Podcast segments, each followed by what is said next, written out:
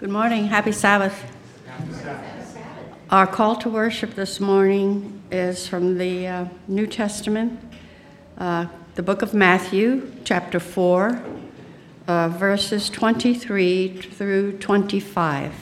The Pew Bible is on page 892. I'll be reading from the King James Version, and that's Matthew 4, starting with verse 25, uh, 23. And Jesus went about all Galilee, teaching in their synagogues and preaching the gospel of the kingdom, and healing all manner of sickness and all manner of disease among the people. And his fame went throughout all Syria, and they brought unto him all sick people that were taken with diverse diseases and torments, and those which were possessed with devils, and those which were lunatic and those that had the palsy, and he healed them. And there followed him great multitudes of people from Galilee, and from Decapolis, and from Jerusalem, and from Judea, and from beyond Jordan. Blessed be the word of God. Amen. Good morning. Our first gospel reading this morning is found on page 892 in your Pew Bible. We're reading in the New International Version and it, it is the uh, introduction to the Sermon on the Mount and the Beatitudes. So we're going to start with Matthew um, chapter 5, and we're going to verses 1 through 12. Now, when Jesus saw the crowds, he went up on a mountainside and sat down. His disciples came to him, and he began to teach them.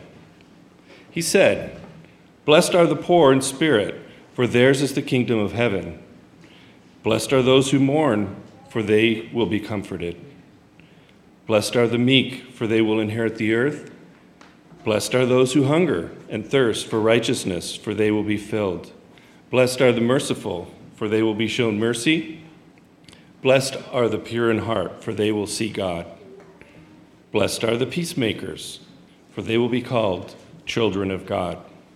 Blessed are those who are persecuted because of righteousness, for theirs is the kingdom of heaven. Blessed are you when people insult you, persecute you, and falsely say all kinds of evil against you because of me. Rejoice and be glad, because great is your reward in heaven, for in the same way they persecuted the prophets who were before you. Verses 10 and 11 and 12 have particular meaning, don't they, in light of what happened in North Korea this week? You may have heard 80 people were rounded up, put into a stadium. High school students, college students brought into the stadium. The 80 people were accused of anti government activities, including possession of Bibles. They were shot publicly and then riddled with automatic gunfire to the point that their corpses were no longer recognizable. This is the world in which we live. Not our world here in Santa Clarita, but the world in which we live. Blessed are those who are persecuted for my name's sake, Scripture says. I don't think we have much of an appreciation at least I don't, the vast majority of the time of what that really means. We've been talking about work, the work that God does, the work that we're called to do, and the importance of our work. And perhaps there is no more important work than we engage than the creation of culture. It's very interesting how God makes everything, humankind in his image visits with Adam and Eve in the garden, encourages them to begin to name things, establishes them in a garden in which they're to tend for it, tend it. He creates a kind of agricultural community and culture right there on the spot that defines what they might be about, at least initially, brief all. They engage the work before them, and we note that from there on, humans organize themselves in groups that tend toward language and culture. It's the way in which We are in the world. Language influences culture, culture shapes language, and so forth and so on. The two interrelate and, and react, and we do this work. It's a very important work because it's not unlike the work God does in creation itself. You see, human beings are, we come into the world from the process of procreation, obviously, but we're not born socialized. That takes 20, 25 years. We, we have a becoming process in which we become mature adults, human beings. And that involves complex things that we learn from very early on about the nature of the way things are. Only human beings don't tend to live with things the way they are. We're creatures that make meaning, we're meaning makers. And so as we interact with the world around us, meaning is made of those interactions and those relationships. We begin to connect things, and certain objects, both created and natural, begin to have certain importance in the way in which we relate. Or we develop fears around certain things. Think about snakes. Almost well, some people love snakes, but snakes are otherwise almost universally feared. I have a feeling I could empty this place out pretty quick with a snake, especially if it was a poisonous one. There might be some injuries trying to get out the door. Um, get to something even a little more ominous, and we would all be uh, trampling one another to get out. Bring a tiger in and unleash him, or, you know, just think about any kind of beast that we can't contend with on our own. We develop cultural fears. We develop cultural things that we admire. We begin to react and relate to the world according to some of those that are even preset, even if we've never had an experience of a tiger in the room or a snake. When Christians interact in the world, and they do so in light of who God calls us to be, they create culture. Now, I know this doesn't seem very obvious, or maybe it seems terribly obvious, but what I hear us doing, and, and I have several references in the bulletin that I'd love for you to follow up on. I'd love for you to read Andy Crouch, any book you can get a hold of his. Terrific stuff. Love for you to read Gabe Lyons.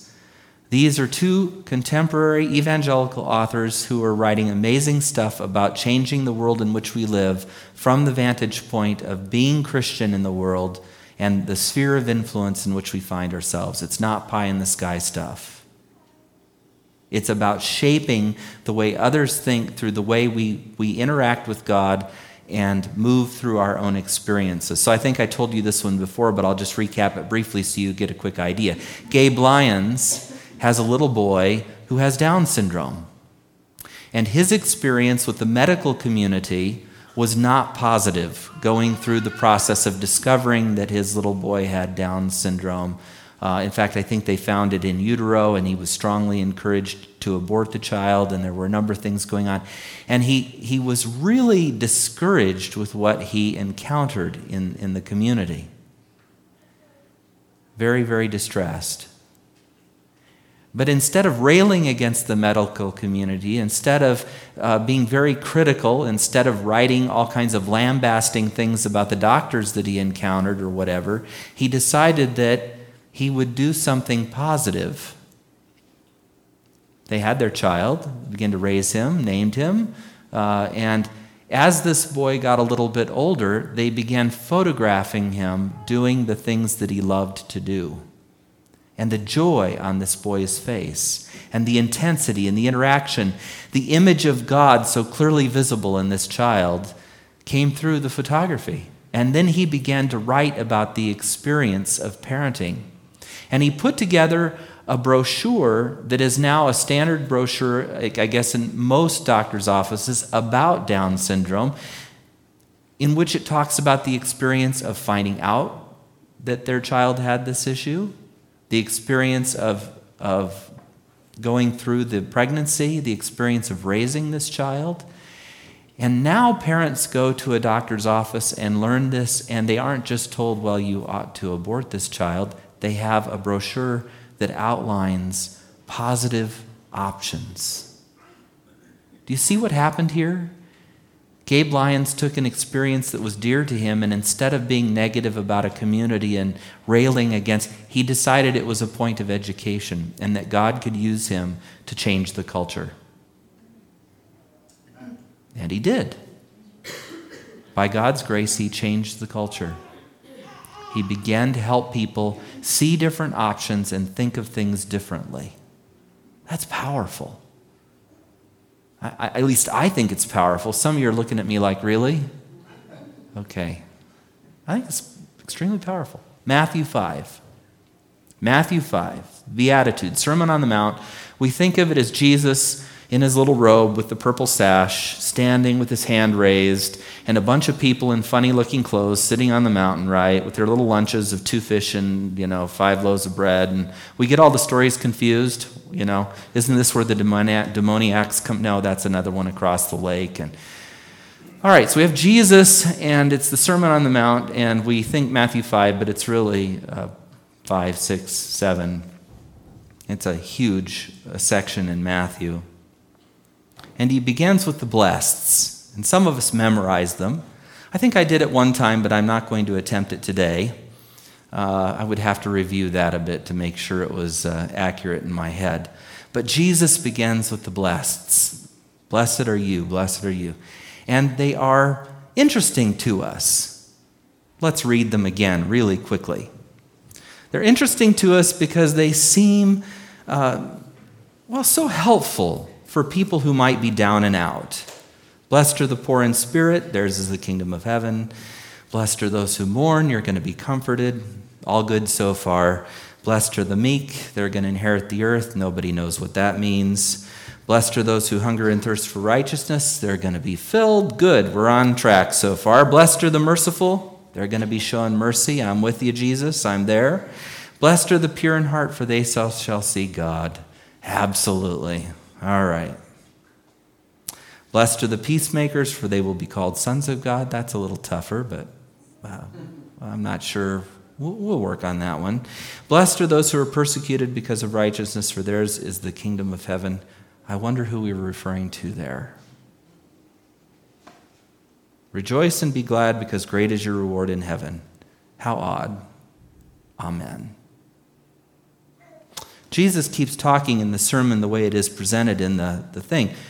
Our read of it is fast, it's cursory, it sounds nice, it's poetry, blessed, blessed, blessed. It talks about these people who are down and out. Maybe we see ourselves in one or two of the categories, maybe we don't. But what we're missing is a revolution in culture.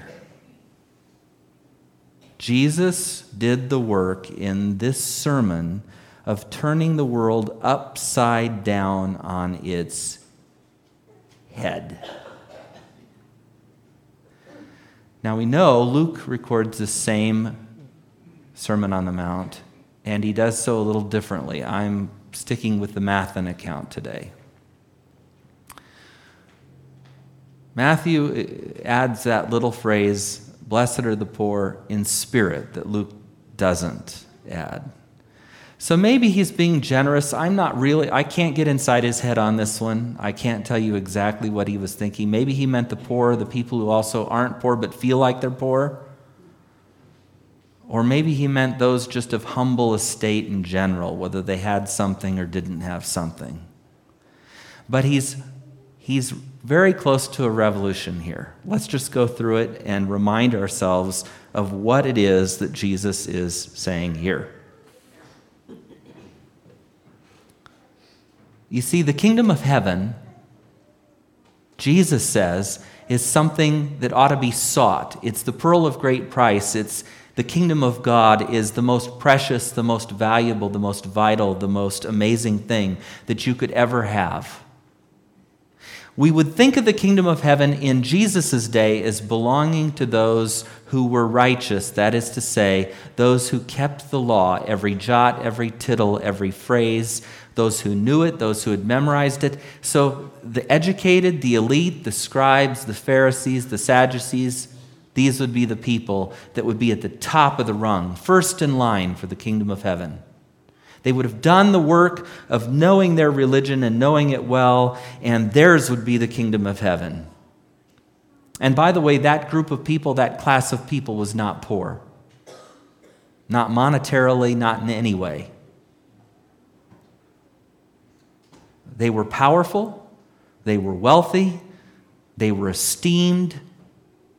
They were the ones to whom the kingdom of God belonged. In fact, they were the gatekeepers for the religious life in general.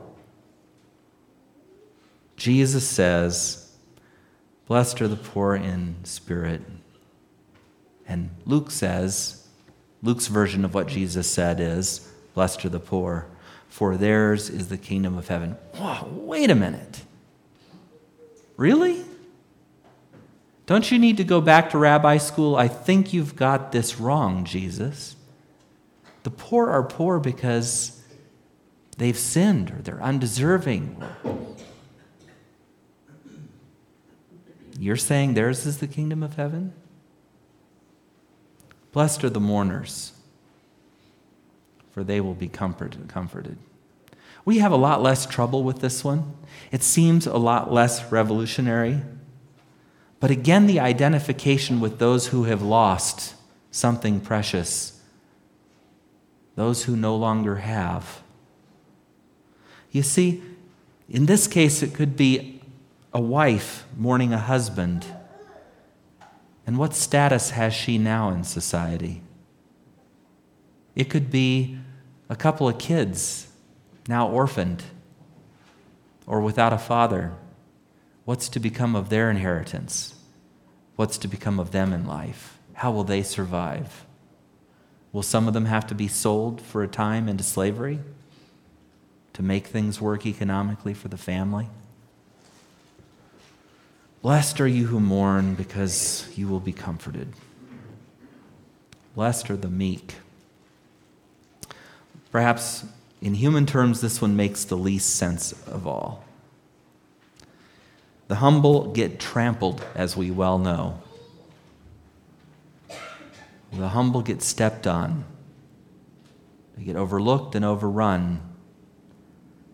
The humble aren't aggressive enough to take their fair share of anything. The meek don't inherit the earth, they don't inherit much of anything but the abuse of everyone who's willing to step on them to get where they're going. And Jesus says, I don't think so. We're going to take this class of people and give them the earth. Wait a minute. This ties to those other things Jesus has said. If I want to be first in the kingdom of God, I need to be last and the servant of all. Radical. Completely radical. Culture changing, life changing, thought changing. Blessed are those who hunger and thirst for righteousness, for they will be filled. I don't have much to say about that. It seems to me that one is open ended. Anybody might hunger or thirst for righteousness and be filled. But when we remember that, let's do remember the story of the rich young ruler who hungered and thirsted for righteousness. And when given living water to drink, passed it up in favor of what he already had. Right?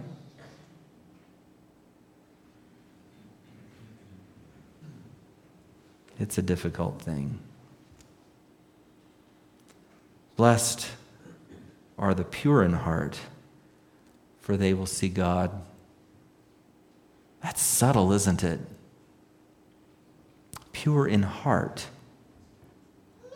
It's not just my actions, it's not just my religiosity, it's not just my capacity to keep the law in every appearance of the law. It's what's happening within me. It's why the widow's mite could be considered greater treasure than anything given that day because it represented her all in the totality of her heart, her full dedication to God. Perhaps it's why Jesus, when he talks about the commandments, and we're going to get to this just in a bit, expands them for us. You'll see it shortly. It's going to take more than a superficial adherence to a set of laws or rules, more than an outward appearance of goodness to be an inheritor, to see God. It's going to take purity in heart. Blessed are the peacemakers, for they will be called sons of God. Jesus had an interesting title given him Prince of Peace. So much of the Old Testament language around who Jesus was talks about a new era of peace. How is it that we, how is it that first century Israel was called to be peacemakers? How are we called to be peacemakers? You see, there were so many at the time who couldn't wait to defeat Rome, to drive them from their land. They were anything but peacemakers. There were whole parties, including zealots, who sought to harm those who occupied their land. And Jesus says, Blessed are the peacemakers, for they will be called the sons of God. You may not get the name patriot, but peacemaker is what counts. Blessed are those who are persecuted because of righteousness for theirs is the kingdom of heaven. That's a flip, too, isn't it? not an obvious one. You see, the Pharisees and Sadducees were considered righteous, but they weren't persecuted for their righteousness. There was nothing revolutionary about it. There was nothing threatening about it. There was nothing about the simple adherence to a code of law that made anybody look twice. It was the power that was present in Jesus. It was the authority of the word he spoke. It was the word of righteousness because he did what was right even when it transcended the law. There's a whole section in the New Testament on woes to scribes and Pharisees. And Jesus goes after these people who have this pretense of righteousness, of keeping all the law, but neglect the weightier matters. They tithe of the dill and the cumin, but they don't take care of their mothers and fathers. You see, honor your father and your mother, that your days may be long upon the land which the Lord thy God gives thee. When Jesus speaks the Beatitudes in terms of the blessed are you sections, he's turning the world upside down. He's telling us that the order of the way humans have put things is not his order. It's not the way he's going to, going to live it. It's not the way he's going to teach it. It's not the way he's going to model it. It's not going to be the way he expects people to follow it. He says, Suffer the children to come unto me, for of such is the kingdom of heaven. He takes those with no power and no status and no money and no righteousness and makes them of account. It turns not just the religious order on its head, it turns the social order on its head. You see, the Romans were not kind. They occupied cruelly, and yet Jesus says to the Jews if a Roman tells you to carry his pack for a mile, carry it two. Go the extra mile. That's where we get that phrase. Go the extra. Not for your friend, not for people you like or love or care about, for your enemy. Go the extra mile, it turns the world on its head. So, our first section today, when we think about making culture, is what it might mean to speak a different kind of truth into a culture in which we find ourselves. I'll be reading uh, Matthew 5, verses 38 through 48. In the Pew Bible, it's page 893. I'll be reading uh, from the New King James Version. You have heard that it was said, an eye for an eye and a tooth for a tooth. But I tell you not to resist an evil person, but whoever slaps you on your right cheek, turn, to the other, turn the other to him also. If anyone wants to sue you and take away your tunic, let him have your cloak also. And whoever compels you to go one mile, go with him two. Give to him who asks you, and from him who wants to borrow from you, do not turn away. You have heard that it was said, You shall love your neighbor and hate your enemy. But I say to you, love your enemies, bless those who curse you, do good to those who hate you, and pray for those who spitefully use you and persecute you, that you may be son, the sons of your Father in heaven, for he makes his sun rise on the evil and the good, and sends rain on the just and the unjust. For if you love those who love you, what reward have you? Do not even the tax collectors do the same?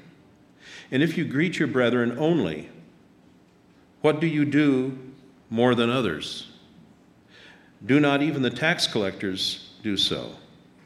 Therefore, you shall be perfect, just as your Father in heaven is perfect.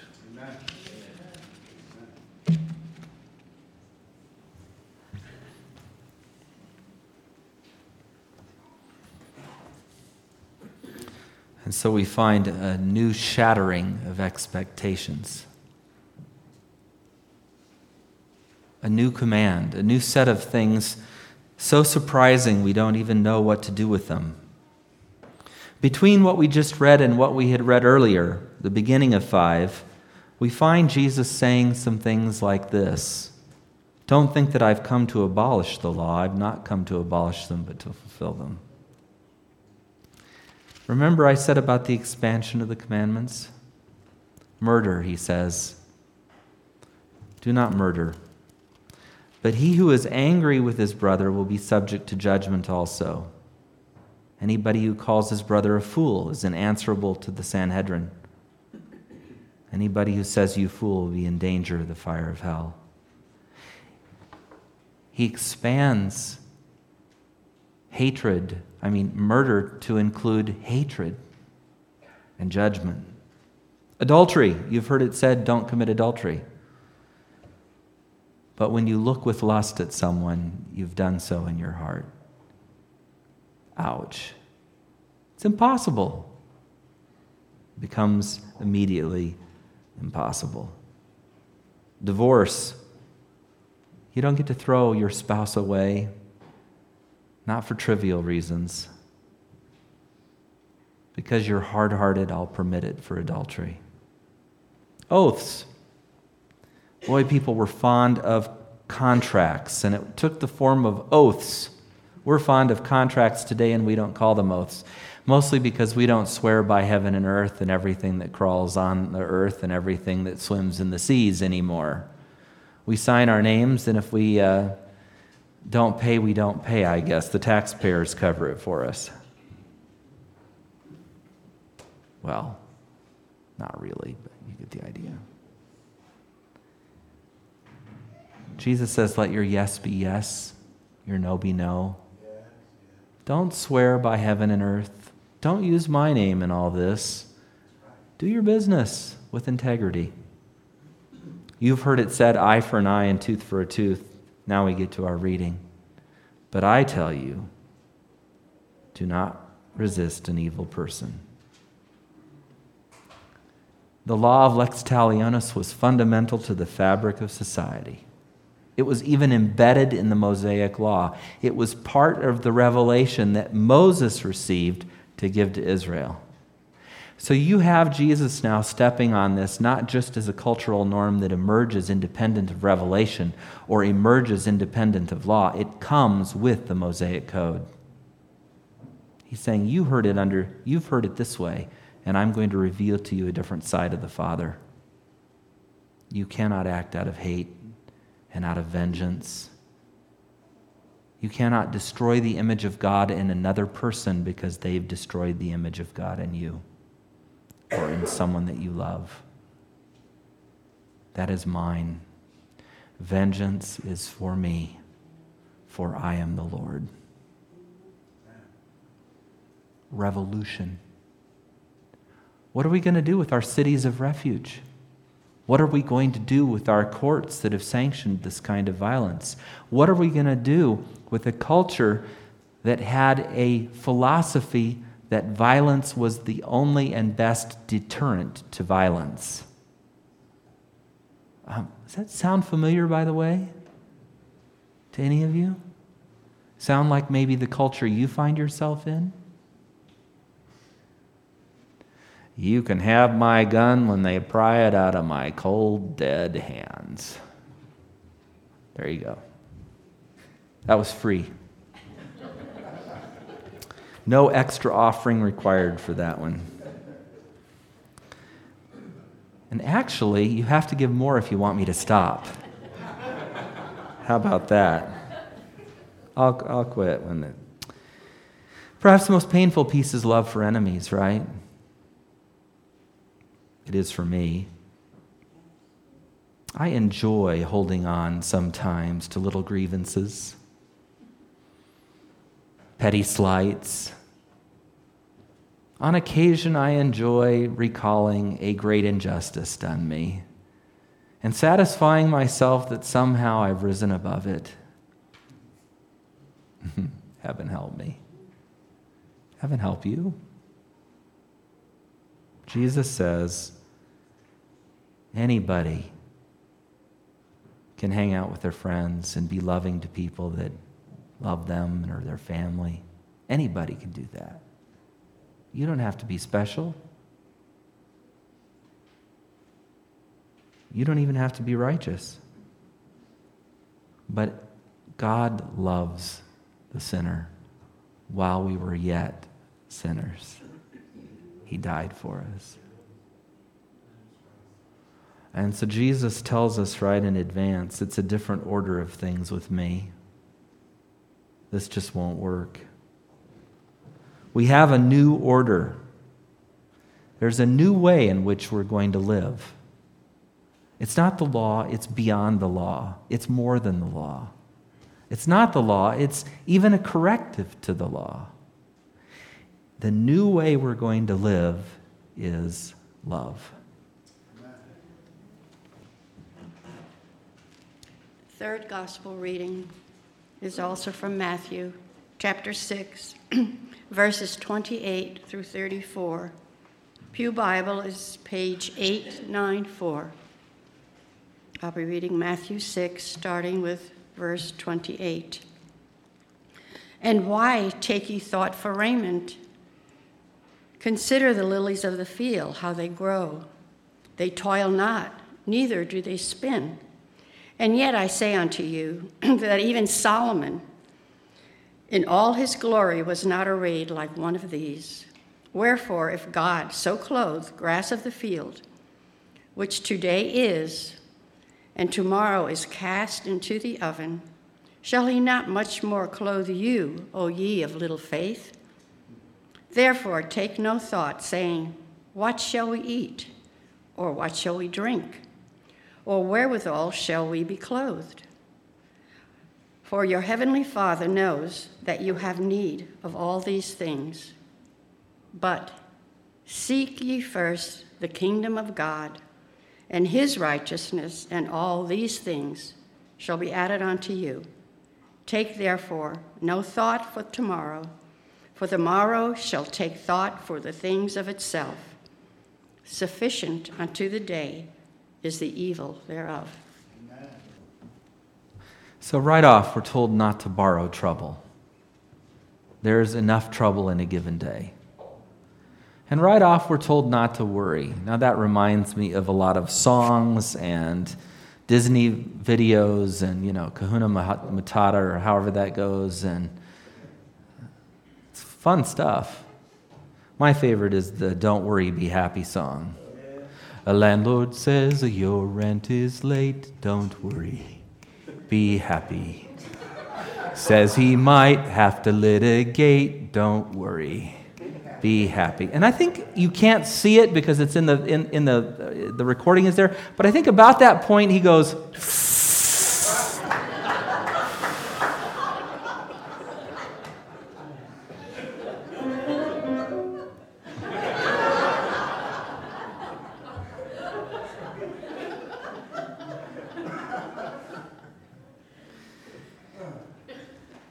Jesus says, Why are you worrying? What are you worrying for? What Jesus says is look, the order of things that you're used to is that you pursue the physical with all of your energy. You try to meet your family's needs, you try to put clothes on your back. See, the thing is, though, you don't just put a set of clothes on your back. Let's just tell the truths about ourselves. We don't work so that we can have a car. We work so that we can have a car for every member of our family. We don't work so that we can have shelter. We work so that we can have shelter big enough that we can get away from the people we don't like in our own family. Okay? It isn't a one room house or a two or a three. You know, what is it that you want in a house? You don't need a bathroom, you need five bathrooms in your house. I mean, it must happen more often than we think that everybody has to go at the same time. We don't work to put clothes on our back. We work so that we can put a storage unit, closet thingy, full of clothes into the garage and fill up the downstairs closets and the upstairs closets and cram the front end closets. We live where it never gets below 45 degrees, and we have six coats that will take us down to minus 30. Okay? Seek ye first the kingdom of God and his righteousness. But you know, at the end of all of that, we don't have the money to pay our tithe. I'd like to, but I, I need that I've got to replace the 50 inch television on my patio. Right? No, it's just old.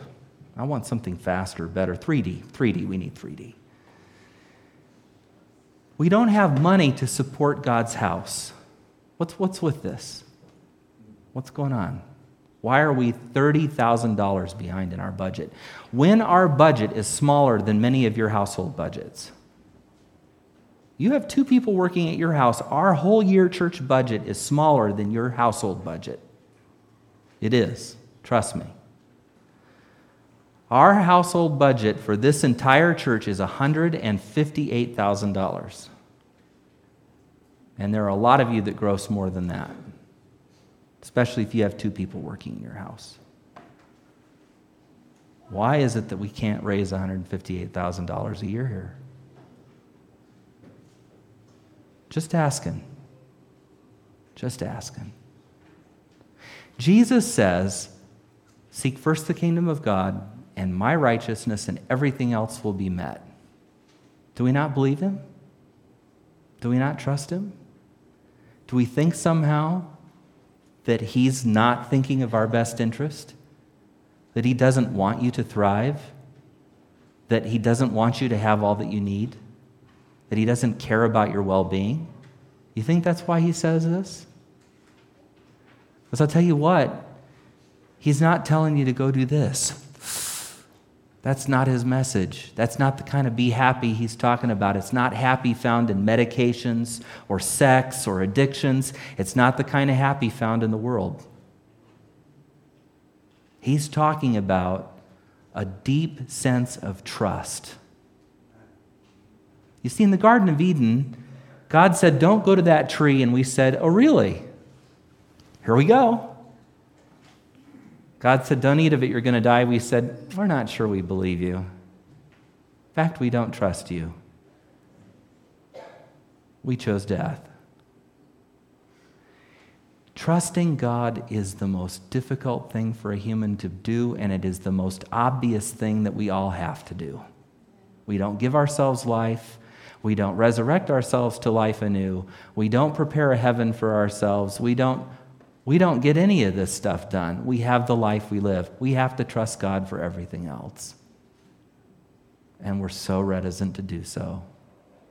What Jesus does in this little corrective here in Matthew, what he does in part of his whole discussion of what it means to live differently, to create a new culture, a Christian culture, if you will, is he says, You must return to trust.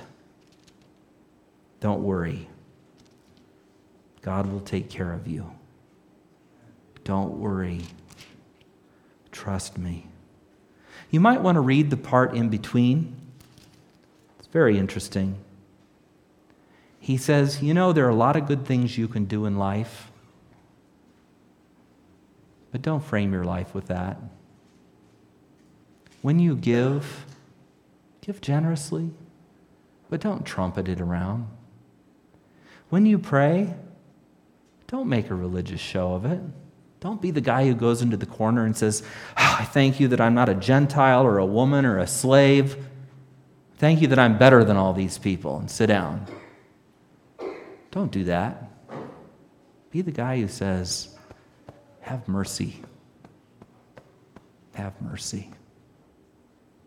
Jesus says, When you fast, wash your face, do your hair, put your makeup on. Don't look like you're suffering. Don't go out into the world moping. How you doing, Greg? Oh, well. Be a lot better if I'd had breakfast. But God is calling me to a fast. Mercy. That's true, by the way. I didn't have breakfast. I wouldn't lie to you. I really wouldn't.